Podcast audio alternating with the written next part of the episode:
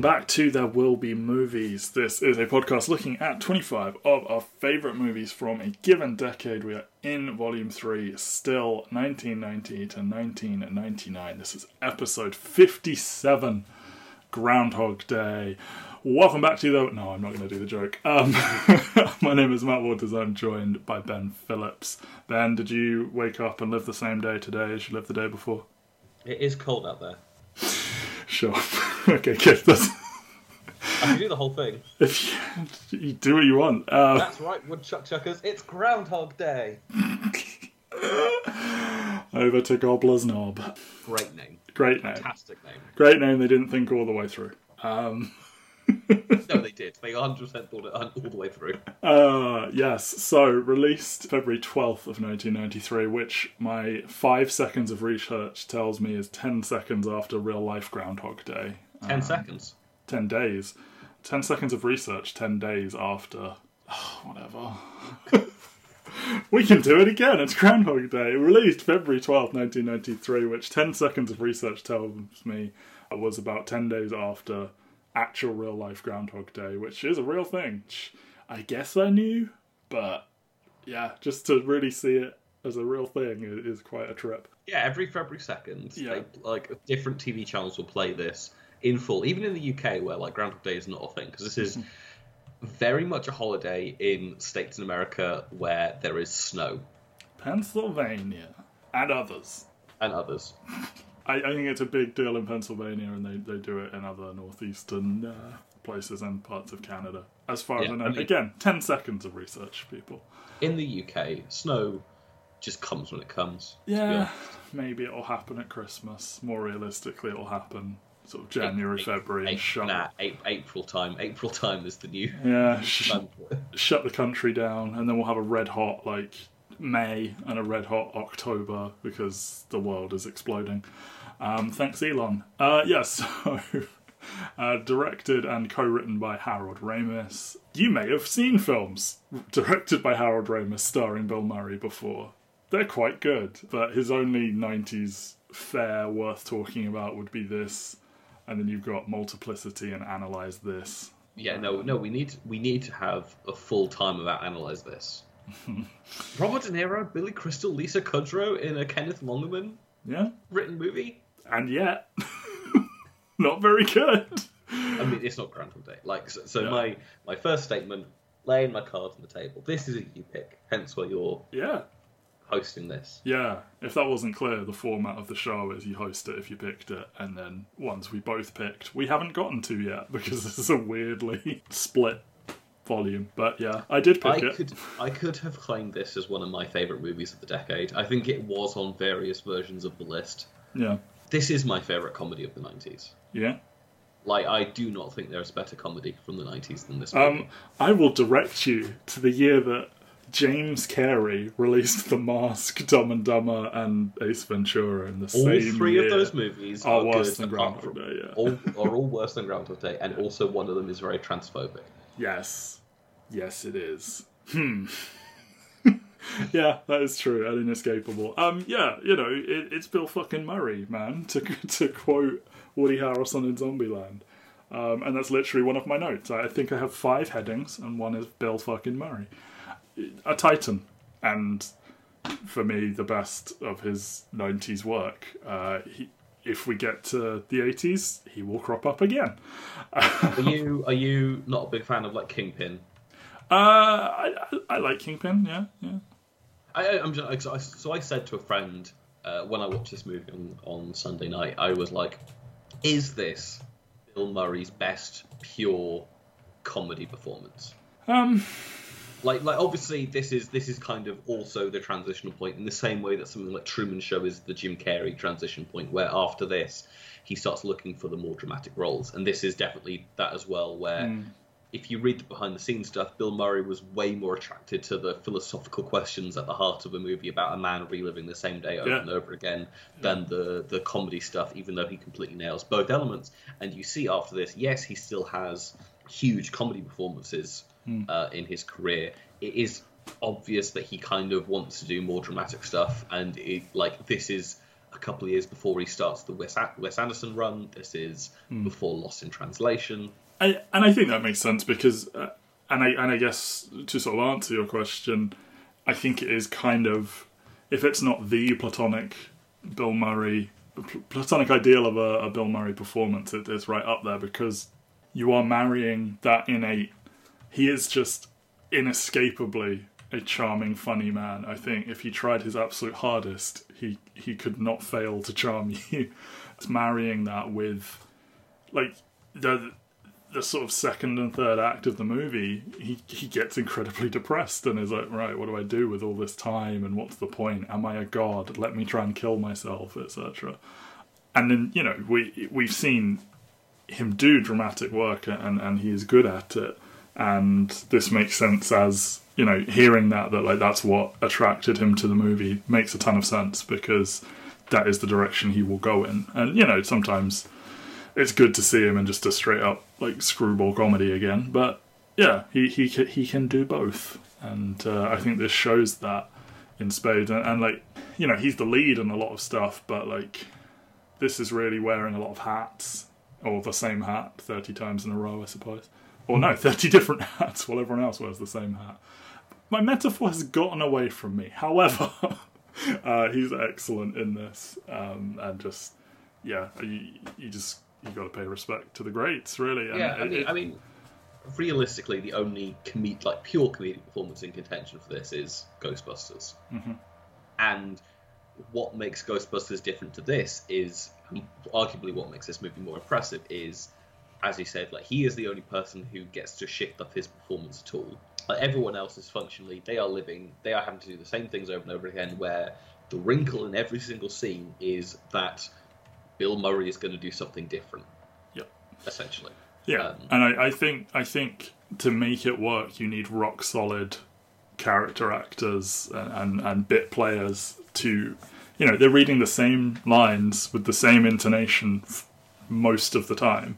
They occasionally are reacting slightly different to a curveball he's throwing them, but for the most part, they're having to say the same stuff over and over and over again, and it, it's never boring because he makes it work, and like they have to be solid. You know they can't do too much or it will ruin what he's doing and yeah like uh Stephen Tobolowsky as Ned is is probably one of the, the better ones where it's just what a punchable guy and he does punch him. But yeah like even like the the bed and breakfast owner uh is is excellent as well and like yeah, just the, all these little townsfolk who, you know, they're not all na- like. There's there's not a ton of names in this movie. There- There's there's several people. It's like, ah, I know you. You know, you make this movie today, and it's got like 20 people in it who are who are names to play the townsfolk, and that would probably be worse somehow because they'd steal focus. And I mean, I feel we're a broken record at this point. They don't make just out and out comedies like this anymore. Um, and although you know, we just acknowledge maybe that there is more to it than just comedy, but like you know, that this was created uh, for 15-ish million dollars. And it's just yeah we got bill murray we got andie macdowell we got some character actors. Off we go to a shitty little snowy town. And bill murray's just going to be bill murray for uh, 90 minutes. You get in you get out it's simple there's no explanations. It just is what it is and they don't do that anymore. Yeah, I mean, so this I've I've been thinking whilst we've been editing like the podcast and releasing the episodes we've done so far. I had this realization, and it's why are we that little bit more energized for this series than we were for the last one? Which isn't to say that we weren't discussing great movies for for the 2010s, but there is something about this where like there's just it, it's just a lot more interesting to talk about all of the stuff to do with these movies at this point. Like it's more interesting to talk about Bill Murray's career and like the arcs and the flows of it than it is to talk about a first time director who had like a really good movie that made seven million dollars in the box office or whatever. Yeah, like we're we're bouncing around all over the place here. We've already done it, and like looking at the next sort of ten or twelve episodes, it, it's going to be a ride. Whereas the other volumes, it's a lot of like Oscar bait indie stuff, like high drama, like a little bit dour. I mean, you know, we throw in a Scott Pilgrim and a and a super bad something like that, but for the most part, it was a lot of the same type of movie over and over and over again. And they're all good movies, but yeah, it does get samey at a certain point. whereas here, you know, to go from Goodfellas to Silence of the Lambs to Boys in the Hood to Point Break to Death Becomes uh, a Few Good Men and now Groundhog Day, and then uh, yeah, we've got some stuff coming up in the next few weeks. Like we are bouncing all over the place in terms of genre, and it's like, yeah, the podcast has become a fun hangout zone almost. which is- Yeah, and it's, Yeah. just, it's just a different era where like all of these movies are. I, I, I- it's hard in the 2010s to say what's going to have the cultural resonance to stick around. Mm-hmm. Whereas for all of these movies, we haven't discussed a movie that does not have some impact on like current day thinking and whatnot. Yeah. I, I think there's a I real think- legacy to all of these. Like they've really informed a genre, and like I, you know, there is no way Groundhog Day invented the concept of the time loop. but it is the platonic ideal of a time loop It, it's the one, yeah. Like everything since has been patterned on it, um, including the fantastic Palm Springs, which. If we're still podcasting when I'm 42 or 41 or whatever, we might talk about it. I don't know. I hope So- so I'm not podcasting in my 40s. So let's do this. Let's do this up front because I was going to say this. Do you think Palm Springs is better than Groundhog Day? they do very different things. They do do very different things, and I think the one, the, the only thing that I would say that I think Palm Springs does better than Groundhog Day is the comedic chemistry between Samberg and Milioti is better than the comedic chemistry between Yeah, like Murray and Murray and MacDowell. yeah, like Andie MacDowell is here to be like generic Hollywood lady number seven. She She is she is playing a romantic lead, and that and she does it with spades. Whereas Kristen Milioti is getting to stretch her wings.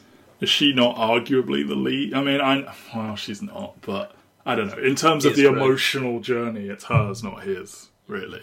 But she does disappear for a good stretch of that movie. She and this does, isn't to say that. I don't think Palm Springs is a great movie. I do think Palm Springs is a great movie. Yeah, I think I do think Groundhog Day gets into the the melancholy and the philosophicalness of it a bit more than Palm Springs does. I mean, I think because Palm Springs does what Danny Rubin, the, the co-writer who who came up with the story in the first place, what he wanted to do is start in the middle of X number of time loops. Like you start with the radio comes on and he predicts all the dialogue, and he's clearly done this before, kind of thing. And that's exactly what Palm Springs does. Like Andy Samberg is on cycle, God knows, five hundred, a thousand, no one knows and then you bring her into to and give her the exposition like that.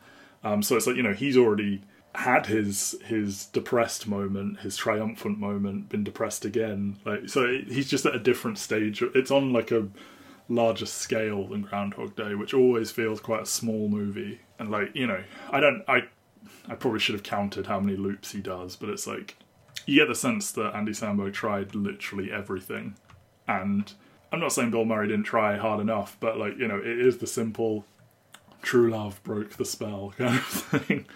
Yeah, I don't know. It, I, I I like them both. I I think Palm Springs has a more feminine touch because of when it's made. Um, That's that's fair. I, I would agree with that.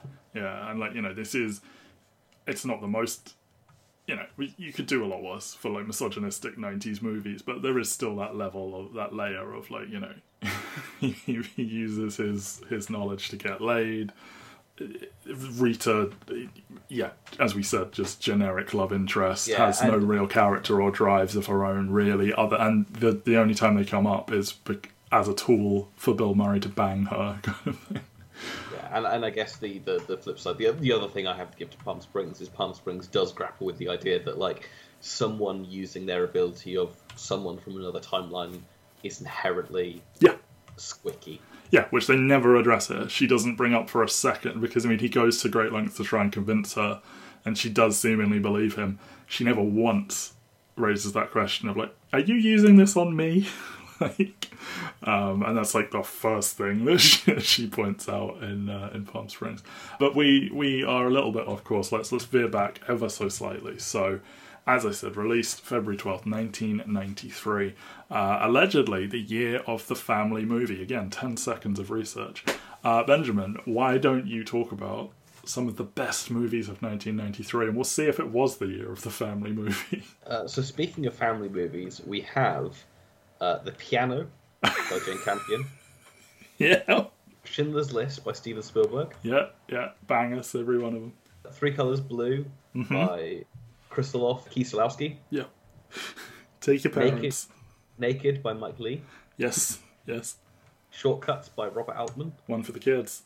The Age of Innocence by Martin Scorsese. Yeah. Good old family Marty.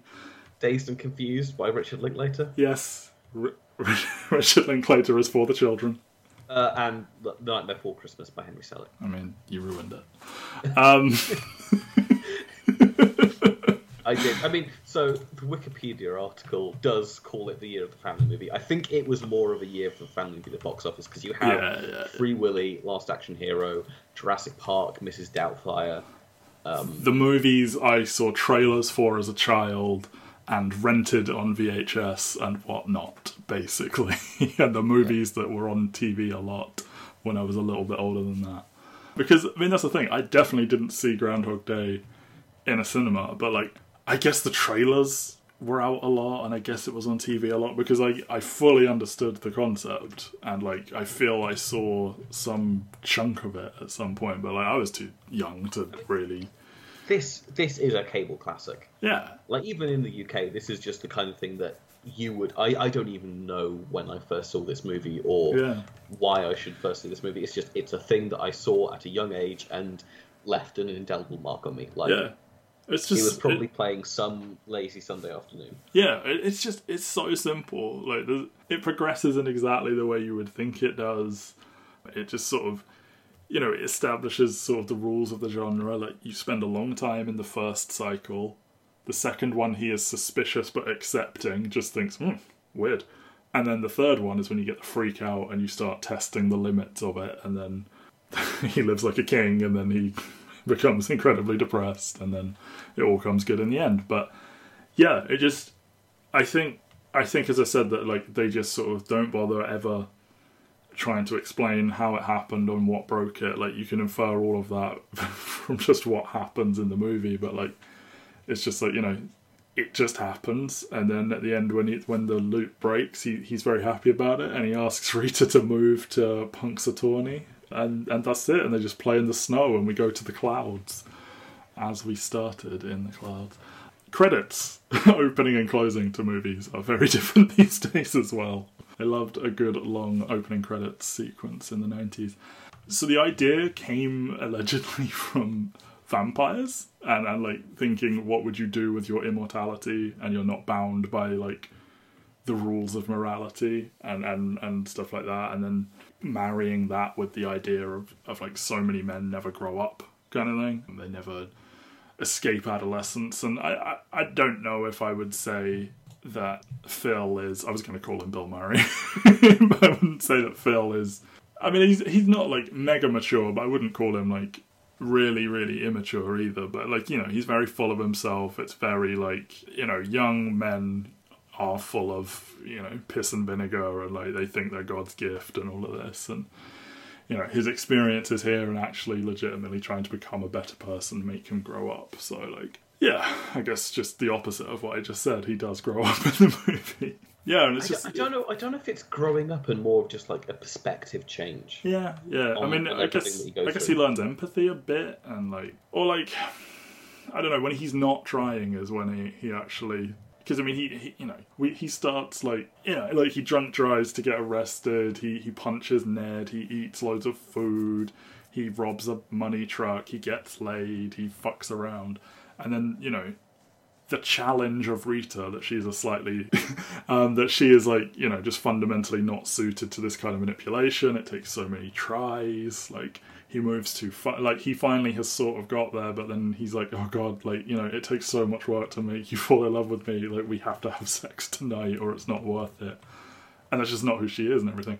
And then it's once he's like resigned himself to like trying to kill himself just straight up telling her like look this is what it is i'm a god maybe like i can do all of this and once he's given up and stops trying to desperately bang her is when she actually forms that connection with him and and, and we go from there but yeah i think it's when he like switches off the he's not try hard because he's he's not really a people person but you know the when he stops trying to be like ring a ding ding i'm look at me i'm phil connors and just starts just trying to be an honest earnest person then he has a much better time, obviously. This movie kind of charts. It's, I mean, it's almost like the five stages of grief, but not really. In that, like, obviously Murray is. It's almost like watching like a, a kind of transposition of Murray's career onto the top of this movie. When the first hour of this movie is very much in the old Murray Millhouse of kind of like him being the manic comedic force at the center of it, and then it slowly gets darker and darker as the movie goes along. As Yeah. in, like he's he's doing his like I'm the smartest man in the room and I can outtalk everyone for the 1st Mhm. half hour, and then there's just a, good amount of good physical comedy from him Yeah. for that like second half hour with like the punching Ned in the face, which is like probably something that plays in my head so very often. Yeah. I- I mean, I think it all culminates in just that the, the dejected way in which he walks down the stairs, unplugs the toaster, and then throws it in with himself in the bathtub is probably the pinnacle of that. Or even like just the scene where he is driving the car and the, the groundhog is driving with him. Yeah, yeah. When he snaps and just, yeah, just stops even trying to keep the That's ruse thing up is- and everything. And obviously, so much of this is Harold Ramis knows how to deploy Bill Murray. hmm like probably better than any other director he's worked with. Like obviously Wes Anderson has has now worked with Bill Murray more often than, than Harold Ramis did, but fundamentally like the amount of things that they did together in the 80s and and up to this movie when obviously this caused this huge rift between the two men which which was not really papered over until just before Harold Ramis died in 2014 this does feel like the culmination of that first half of Bill Murray's career, and so much of that is Harold Ramis getting this performance out of him, even though it drives these two friends to to not talk to each other for twenty years. Yeah. Um, and like, I mean, you see it in the behind the scenes stuff where Ramis gets a hold of this script from Danny Rubin, completely rewrites it. That's what gets Bill Murray on board. hmm But then Bill Murray pushes more to bring Danny Rubin back in. So they hire Danny Rubin again to rewrite the script. He hates working with Bill Murray because Bill Murray is quite lazy or very like laissez-faire when he's like writing these scripts. So ultimately, Danny Rubin and Harold Ramis are then rewriting the script on set every single day. Yeah. And it sounds like this movie must have been a complete and utter pain in the ass to make Yeah. and and that lends it some mythos in terms of the fact that obviously we don't want to condone people being arseholes. I don't think people were arseholes on this movie, but this is very much probably big creative egos butting heads against each other and making things more difficult than it should do, but that friction is creating something special. Yeah. Uh, and and obviously, like everyone knows the stories of how Bill Murray is a very prickly person to work with. There's obviously the, the, the story about Lucy Liu going around at the moment about working on Charlie's Angels with him. And I don't think anyone would say that Bill Murray is an easy person to work with, but I do think he has that thing where if he respects you, Yeah. then he's going to make your time easier. I think I think he's just perpetually above most things he's in. So it's like you're on my time, I'm not on yours, and like he just drifts through the world being a walking anecdote kind of thing, and all these legendary stories you hear uh, of of people running into Bill Murray and him like crashing weddings and all this stuff, and it's like, yeah, it's all very hilarious and charming to hear about from one perspective, but then when it's like, right, we're literally losing money every. I was going to say millions a day, but it was a different era, so thousands a day. Um, you know, we we must get this scene filmed. Logistics are what they are. I'm sure it's fucking infuriating. so yeah, I mean, yeah, it's it's it's a real shame that this So, did what it did. I so I do want to ask. Obviously, we've said like this might be Bill Murray's best comedic performance, but like, where in the timeline of you watching Bill Murray movies do you watch this? very early probably. I mean because i mean some of his stuff would have been too like adult. Yeah i wouldn't have been allowed to watch like stripes and, and stuff like that and ghostbusters is like more adult than most people remember i think. Probably would have been tangentially aware of what ghostbusters was without actually having watched it. So yeah it was probably really early on in, in my uh, my bill murray over i bet i saw space jam first though He is good in Space Jam. of course he is he's bill murray But I guess that's the thing is like this. obviously he has other movies that could be shown to children, but this is probably his most child-friendly work.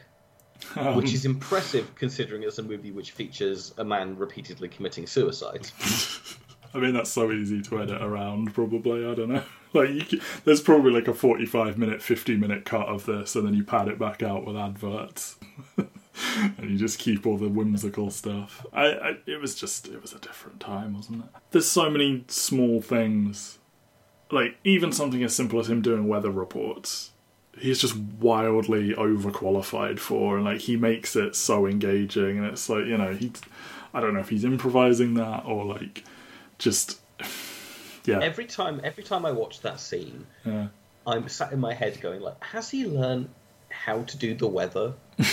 yeah Like, are they moving the map around the actions that he's doing, or did he actually learn how to do the weather? Yeah. And then I realised that the screens are like offset and off Yeah, camera, yeah, so that you can like see what you're doing on the green screen whilst you're working.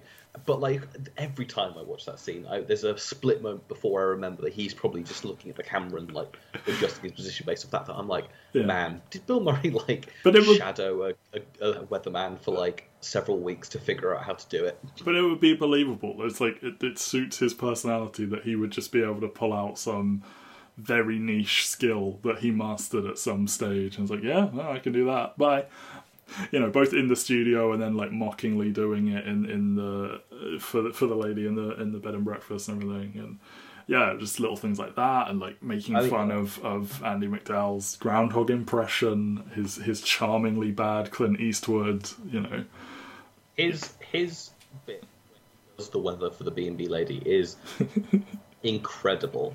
Like Yeah. I love everything about it, just from her asking what the weather's going to be like, him going full spiel, and then going, "Oh, did you did you not want to talk about the weather? The thing that is my career." like he can only do it condescendingly, yeah yeah which makes it all the funnier that he's wrong ultimately about what the blizzard's going to do.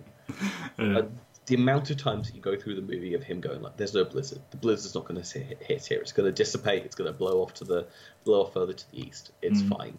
And then he, snowed in. Yeah, um, yeah. Just at, at any moment, if it's getting too bleak, you can just turn to him for more comedy and like and more charm. Like even when he's being a, a grouch or when he's fucking up in one of his, you know, one of his learned loops and, and stuff like that. And I do like you know when he's being Clint Eastwood and he he sees. Um, I forgot her name. Is it Nancy? Um, It is Nancy. Yeah, Nancy's the one. Nancy's the one they run into, and then I'm Yeah. not sure who he's with, but he's I think he's with like a waitress or I, I don't know, but yeah, he's like, oh, my old fiance and stuff like that.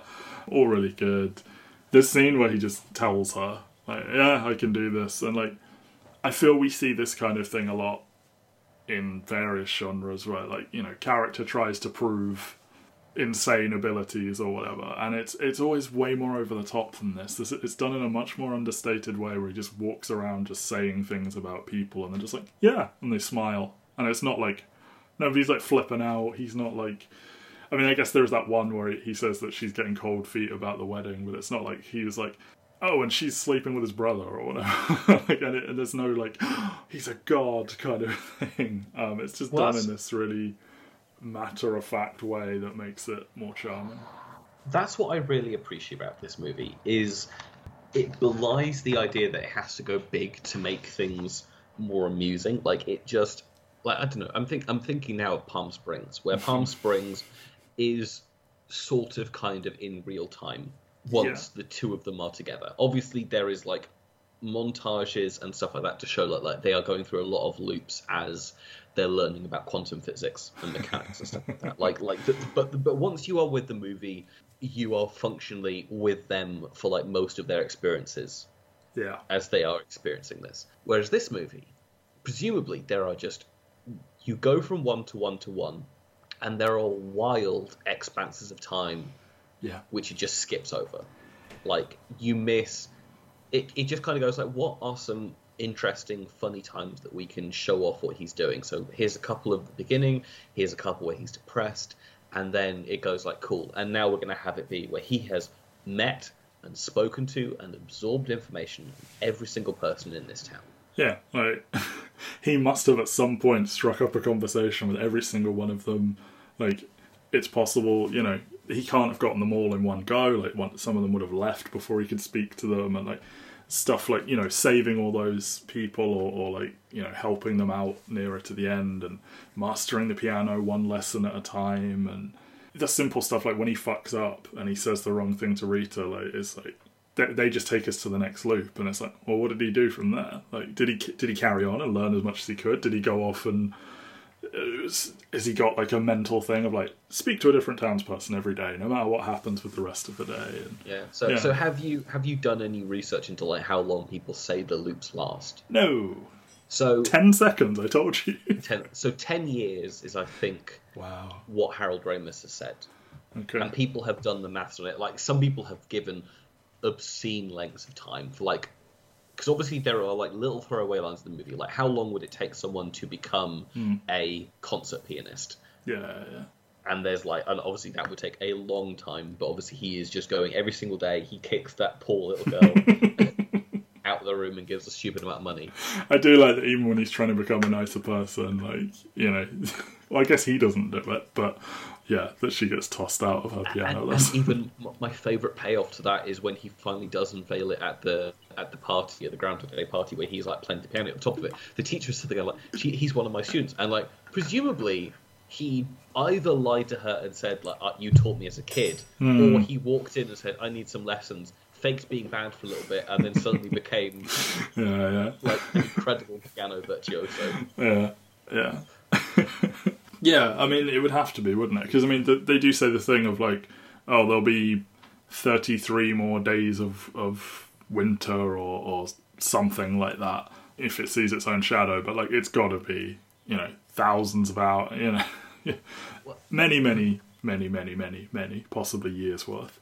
Yeah, so there's, I mean, so so there's all kinds of theories about it. So obviously, like other lines in the movie which are like implying he's been here for a long ass time, are like when they're playing cards on the bed, and Rita kind of goes like, "How long does it take you to become good at that?" And he Yeah. like uh-huh. says like, "Oh, you know, twelve hours a day I think he says four hours a day. four hours a day, four hours a day." But it's like just the amount of boredom you'd have as well from Yeah. like no one else moving on with their lives. And so, like, whilst you can Yeah. learn about this stuff, every time you have a conversation with those people again, they are resetting and presumably just repeating the same information to you. And to get anything deeper, you probably do have to do the slightly squicky thing of kind of like using or weaponizing information that they've given to you yeah, to, to get into their trust. But obviously, like, so the fundamental thing is people have said that, like, this is based off of the Buddhist idea of to take your soul to the next level, it takes 10,000 years of kind of working on yourself and meditation and whatnot. So, like, obviously,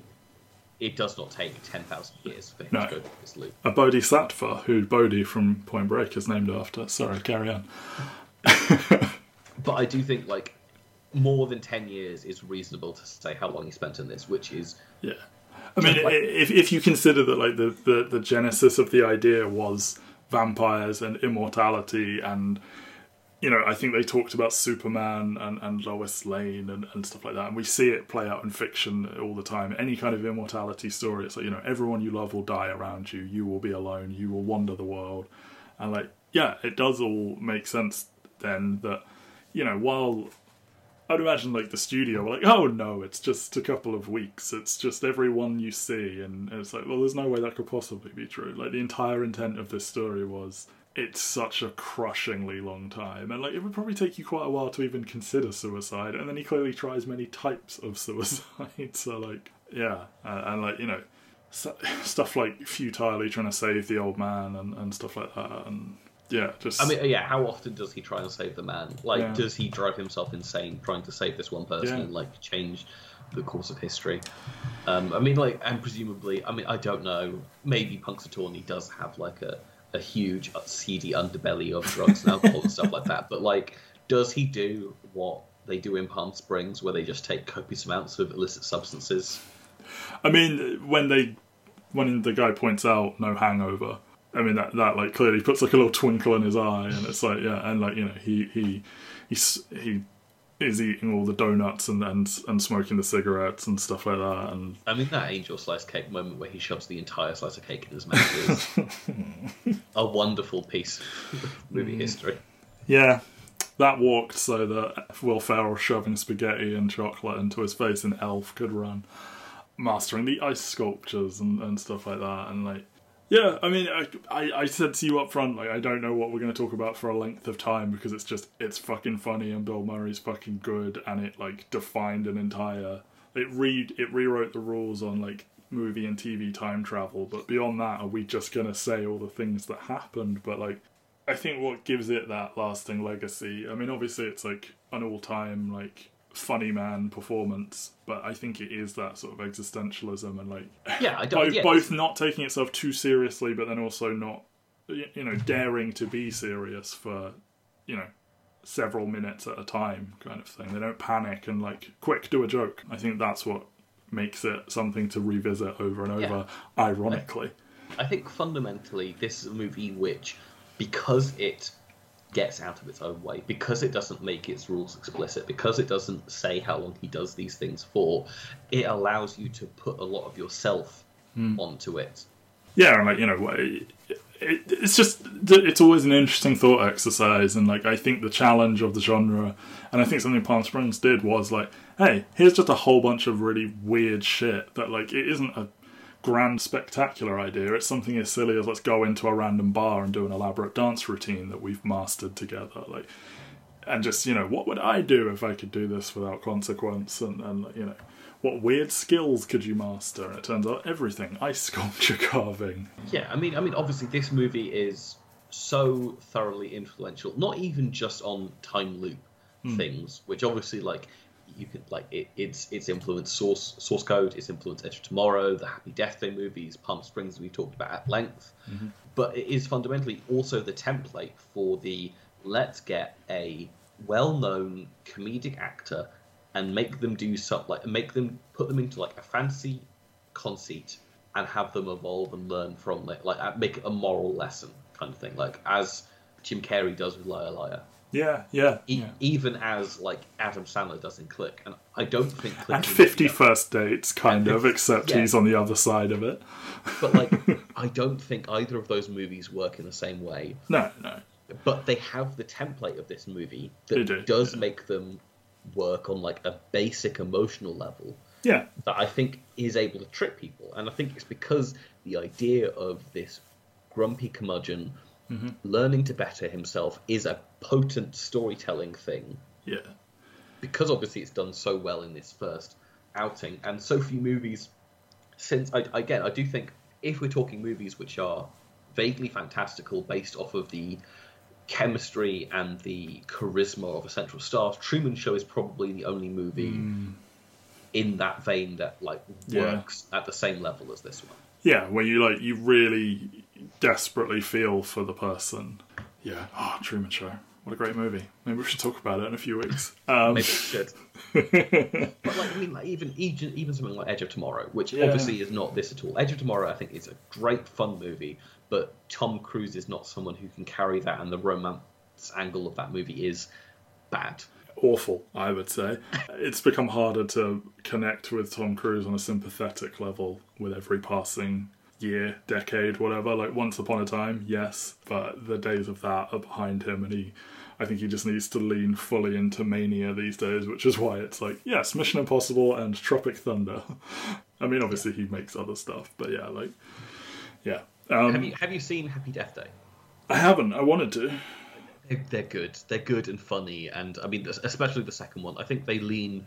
The second one in particular leans more into the comedic stuff, which I think makes it work that much better. Like, obviously, it's a horror movie, but like, it's having fun with it, and it's Yeah. arguably having like maybe a bit more fun than Palm Springs was, Yeah. even. Wow. Okay. Palm Springs is pretty fun. You know what's also pretty fun? What? The Legend of Zelda Majora's Mask. Inspired, of course, by Groundhog Day. I mean, I have to imagine like. I mean, I'm not saying that like that it's a direct influence. I'm just going like like how influential this is that it's going across so many different mediums and stuff like that. And Yeah. you can see the small town DNA and the getting to know all the individual people in a city. Doing the and, like, perfect run. Yeah, exactly. culminating Like- in the big party. Yeah. Okay. no, yeah. That, absolutely fair. Sorry, that's really fucked me up. I'm now imagining Bill Murray uh, fighting. as as Link. yeah, in the little green outfit and everything. So all right, so I, I do have one thing. So obviously, Yeah. like we we've said that like there are other movies that lean into like the the emotional element of this, and obviously the other half of the emotional element of this is Andie MacDowell, and you've said that like you think she is functional in this movie. She Yeah. does what she needs to, like really early on in her career. Yeah. Like at this point, probably the, the, the biggest role that she's done is her role in Greystoke, The Legend of Tarzan, and then Sex Lies and Videotape. Yeah. I, I mean, I guess that helps keep the budget way down, but I guess just. But then, but then obviously, like the year after this, yeah. Four weddings. Four Weddings, yeah. which which I feel takes her to like another level. Yeah, I I guess she hasn't done as much as as as her name would uh, lead you to believe. I, I guess it's just like the iconic, like she's done so many like adverts and, and, and like you know product spokesman stuff. Like I knew who she was, and I'd like never seen a movie with her in it, kind of thing, other than the Groundhog Day and I think because she is kind of like the platonic romantic lead for the early '90s movies. Like when when your one-two punch is Groundhog Day and Four Weddings and a Funeral, yeah, like like you are just that is your image Yeah. ultimately and not to disparage her obviously but like she hasn't had a riveting career like, Sorry, done she's in Magic Mike XXL. Oh so good in magic mike xxl For fuck's sake! How many more interesting people are gonna am I gonna find out are in that? Ma- like, magic mike xxl is probably the the the quintessential the sequel is better than the original movie of the 2010s Really? Okay. magic mike XXL is a joyous movie and i can sit and watch many of the dancing clips from that film like whenever they come up on on I Twitter. mean, is it possible to top uh, Joey in in in the convenience store with the bottled water and the Cheetos? I mean, that is great. There's also Channing Tatum dancing around uh, to to Pony at the beginning of the movie. I mean, that's in both is- of them, but It is, but like obviously in this one, he's obviously he's doing like grinding, and so like, oh, with the with the saw, yeah, I think I've seen that. Yeah. Oh, good stuff. Welcome to our Magic Mike podcast. Um, regretting not putting Magic Mike down. But no, but like yeah, so that's the thing. Is like that's sort of her, where her career's ended up. Yeah, is that yeah. she now she shows up every couple of years and she does something interesting. Like she's fun in Ready or Not, the horror movie from a couple of years ago. She bizarrely replaces Taylor Lautner in Cuckoo. wait, what? who in tur- who in turn replaced Andy Samberg, right? Yes. What? is it supposed to be the same person? No, it's not the same person. Right. So, so Taylor Lautner is Andy Samberg's son, and then I Right. think, oh god, who does who does she play? I'm sorry. I'm sorry. Do they attempt any kind of like passage of time, or are they just like, yes, he, this man who is clearly about thirty-two, has a like twenty-two-year-old son. Uh, yes, that is exactly how it goes. Brilliant. Okay. Welcome to our cuckoo podcast. Um, but yeah, I mean, uh, I just think you know it came with the territory at the time. Like there weren't meaty roles available for women in in. I mean, this is fundamentally a, a vehicle for Bill Murray, so nobody really has like a terrifically fleshed out character. But it's yeah, just I mean, I mean, it's, it's the same thing as the Truman Show, where like, yeah. who is the female lead in the Truman Show? the the the wife. Yeah, but what's her, what, who? What's the actress? I don't remember. I don't know. I mean, Laura Linney is the wife. Laura but- Linney. Okay. But that, but that's the point I'm saying is like Yeah. when you are acting against someone who is so outsizedly big, like Yeah. Bill Murray is in this, or Jim Carrey is in the Truman Show, like yeah, it kind of is a get the fuck out of the way. Like if you can, you can maybe steal one or two scenes, like Stephen Tobolowsky does. Mm-hmm. But even even like Chris Elliott doesn't get to steal any scenes. No, not really. No. Like Chris Elliott is playing the straight man, which is Yeah. bizarre to think. Exactly, yeah. that he's known for such manic, weird roles uh, now. Yeah, they're all they're all props. They're all they're all toys in Bill Murray's toy box, and it's like off you go, play off these people. Like you know, he he queer baits Ned at one point after punching him out. Um, that one's quite good too. Ultimately, ends up buying all the insurance off him. Although, if that's the day he broke the loop, he's actually going to be stuck with that bill. I just realised after Yeah. watching the movie however many times. Yeah, didn't think that one through. Oh well, maybe he can cancel it. Maybe he stole from the bank that, that day. Yeah, maybe he always steals from the bank to fund his random adventures. how how well did you react to Michael Shannon's cameo? Did you even realise it was Michael Shannon? portray the newly couple. Oh my god! Right? No, no. I. well, you can hear for the first time how well I reacted to Michael Shannon's cameo. Um, you know what? I had a weird moment where I was like, "That's obviously." The movie's obviously too old for that to be Bill Hader, but is that Bill Hader's voice? And I looked up and was like, no, it's some dude. And no, it was Michael Shannon. In his first on-screen film role. Excellent stuff. We all have one, and some people's is Groundhog Day somehow. Apparently, like every obviously you can see it in the diner scene, but they said so many scenes in that diner, but every actor had to be on set to make it feel authentic. Yeah. which that just makes me stressed out to think mm-hmm. that like like even when you're watching the scene where he's crossing the road to go see Ned and it's the same extras in the background every single time like imagine that is just your job on the movie is to be permanently in the background of one scene but knowing that the scene is changing around you Yeah, and they will never feature you, but you are vitally important. that's what Michael Shannon did he's in every single time they did the diner sequence but his only speaking line is at the very end when Right. him and, and Hynden Walch announced that they got married. Right, okay. But yeah, just random Michael Shannon, the scariest but most lovable actor in Hollywood. Yeah, he is intensely like every time I see him play somebody nice or funny, I'm like, is this a trick? Like when's he gonna just murder somebody legit on camera? Furious to have been in Man of Steel. But that's fair. A genuinely terrifying role in Shape of Water. I'm also now looking at his like credits. He was in nine films in 2016. He works a lot. He does. Was one of them Premium Rush. Uh, in 2016, it wasn't. Good in that. But too. like he like he raps on on Boardwalk Empire and is just like I'm just gonna do supporting roles in lots and lots and lots of movies. Yeah. Gets around, does old does. Michael Shannon. Just like Phil Connors got around Punxsutawney. Um, it is really nice that he just.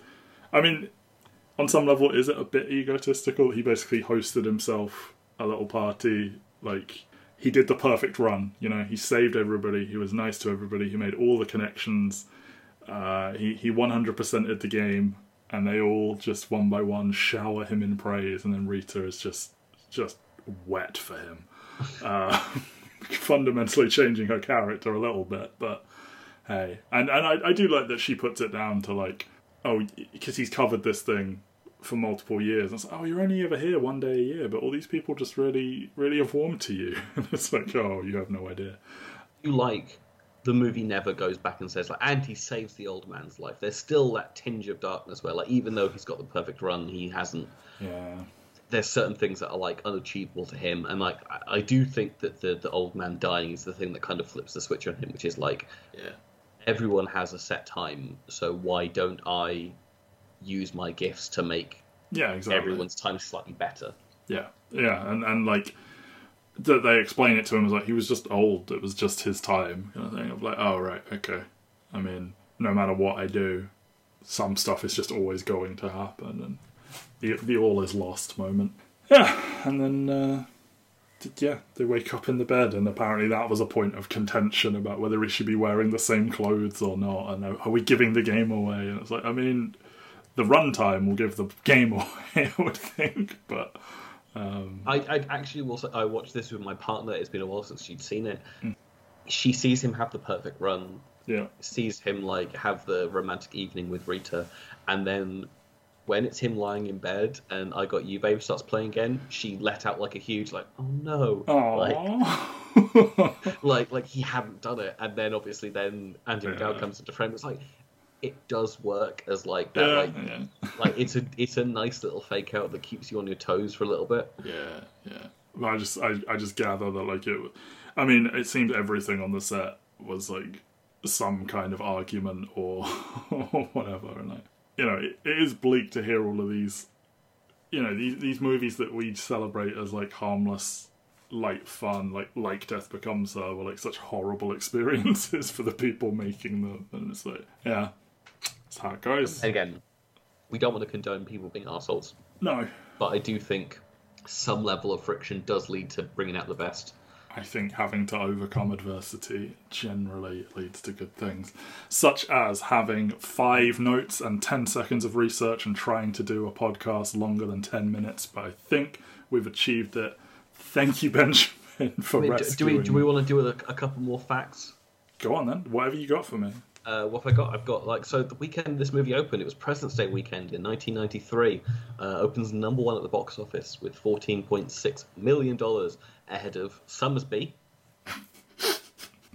Yeah. Homeward Bound: The Incredible Journey, Yeah. Aladdin, which is I mean insane that that movie is still at number four after God knows how many weeks. 173 million dollars at the domestic box office, uh, and Loaded Weapon number one. Another classic of 1993. And I just remembered you failed your assignment, Benjamin. You had to mention Demolition Man in the best movies of 1993.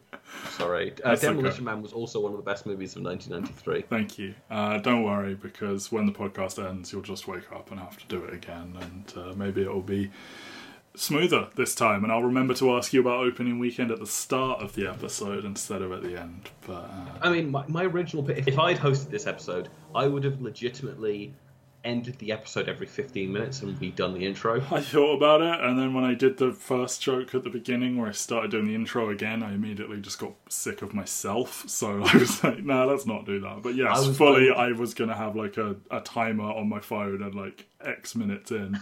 Welcome back too. There will be movies. Blah blah blah. Um, but you know, maybe Mostly we could- because I know you would have gotten sick of me doing it, Yeah, that's is true. why I would have done it. I do get sick of things. But never you, Benjamin. We have a fun time here at There Will Be Movies. And I think we will continue to have a fun time next week if we make it there instead Oh, of they, waiting. they tried to get Tom Hanks to play the Phil Connors role.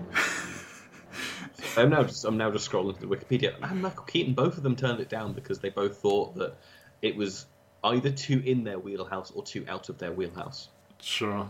I mean, right. I mean, Keaton had gotten out of his. I don't know. I can't go back to comedy. Uh, Chevy Chase was also an option, and I feel like Chevy Chase is the wrong type entirely for this. yeah, it would have just entirely been the bit where he tries to get laid, but he would have done it on every single woman in the town. And there would have been like so much more slapstick comedy, which Uh huh. I'd have gotten sick of. Which, you know, you have to put more of that in for Chevy in season one of Community. Right. Are you done reading Wikipedia, or can I'm I, done reading. Can I wrap this you one can, up? You can tell us that we're talking about dinosaurs next week.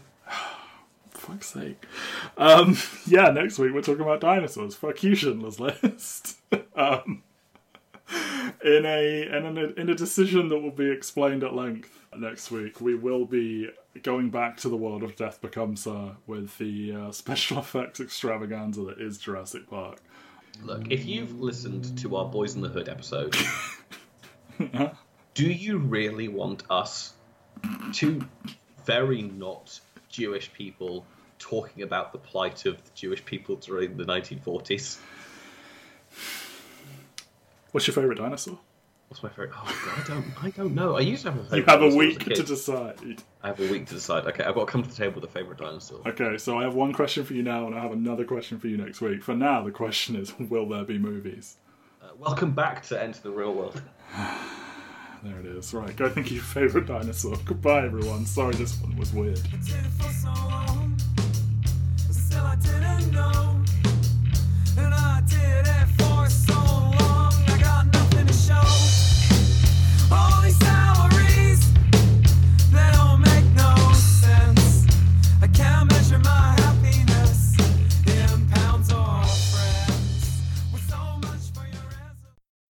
Welcome back to There Will Be Movies. This is a podcast looking at 25 of our favourite movies from a given decade. We are in Volume 3, still 1990 to 1999. This is episode 57, Groundhog Day. Welcome back to the. No, I'm not going to do the joke. Um, my name is Matt Waters. I'm joined by Ben Phillips. Ben, did you wake up and live the same day today as you lived the day before? It is cold out there. Sure. okay, good. That's, I can do the whole thing. If you, you do what you want. Uh, That's right, woodchuck chuckers. It's Groundhog Day.